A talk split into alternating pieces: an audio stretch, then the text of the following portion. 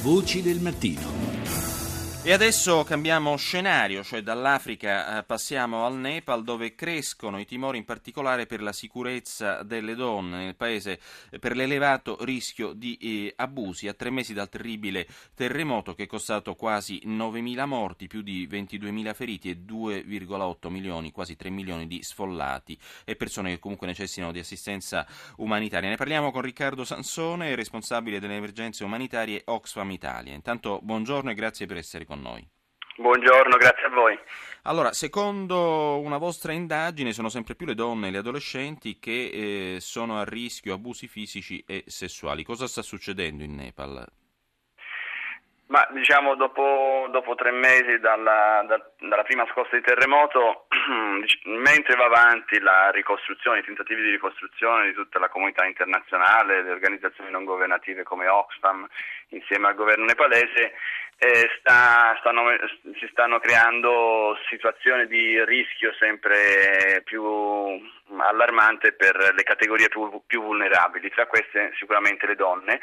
Eh, sappiamo che in situazioni di emergenza, contesti di crisi come questi, eh, più aumenta la promiscuità e più i rischi aumentano. Parla, stiamo parlando che secondo i dati delle Nazioni Unite ci sono circa 318.000 donne che sono capofamiglia, che vuol dire sostanzialmente che vivono da sole e sono da, da sole chiamate a gestire a gestire la, la, famiglia con problemi anche economici di vario tipo per, per, vivere in questa situazione e molte di queste vivono ancora in questi rifugi eh, collettivi che sono stati eh, installati dopo appunto il terremoto per accogliere gli sfollati.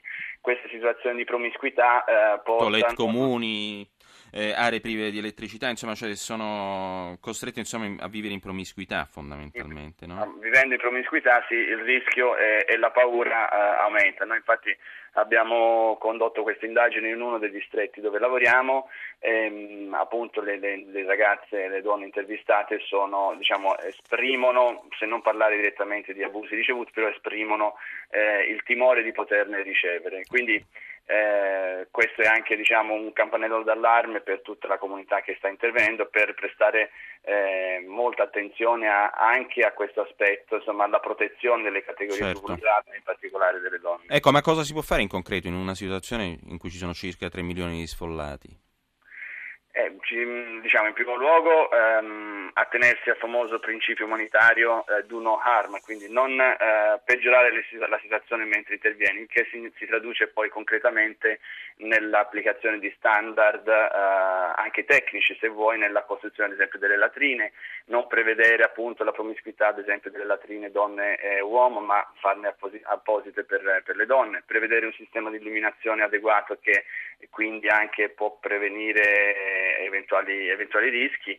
Ehm, poi non c'è una, una ricetta specifica per, per, tutti i contesti, eh, è importante eh, ascoltare anche quali sono i bisogni che vengono direttamente dalle donne, infatti eh, noi stiamo anche costruendo alcuni centri dove le donne si possono incontrare, possono avere anche assistenza psicologica, mm. si possono anche spiegare quali possono essere i rischi e come prevenirli ehm, e insieme appunto eh, costruire anche e perfezionare i sistemi di prevenzione per evitare di farli trovare in in queste situazioni di insicurezza. E peraltro insomma, anche avete contribuito a installare 4.500 latrine, avete distribuito 45.000 kit igienici. Ricordiamo appunto che Oxfam ha prestato soccorso dal sisma del 25 aprile a oltre 360.000 persone rimaste vittime del terremoto. Bene, grazie. Grazie a Riccardo Sansone, responsabile emergenze umanitarie Oxfam Italia. Grazie per essere stato con noi.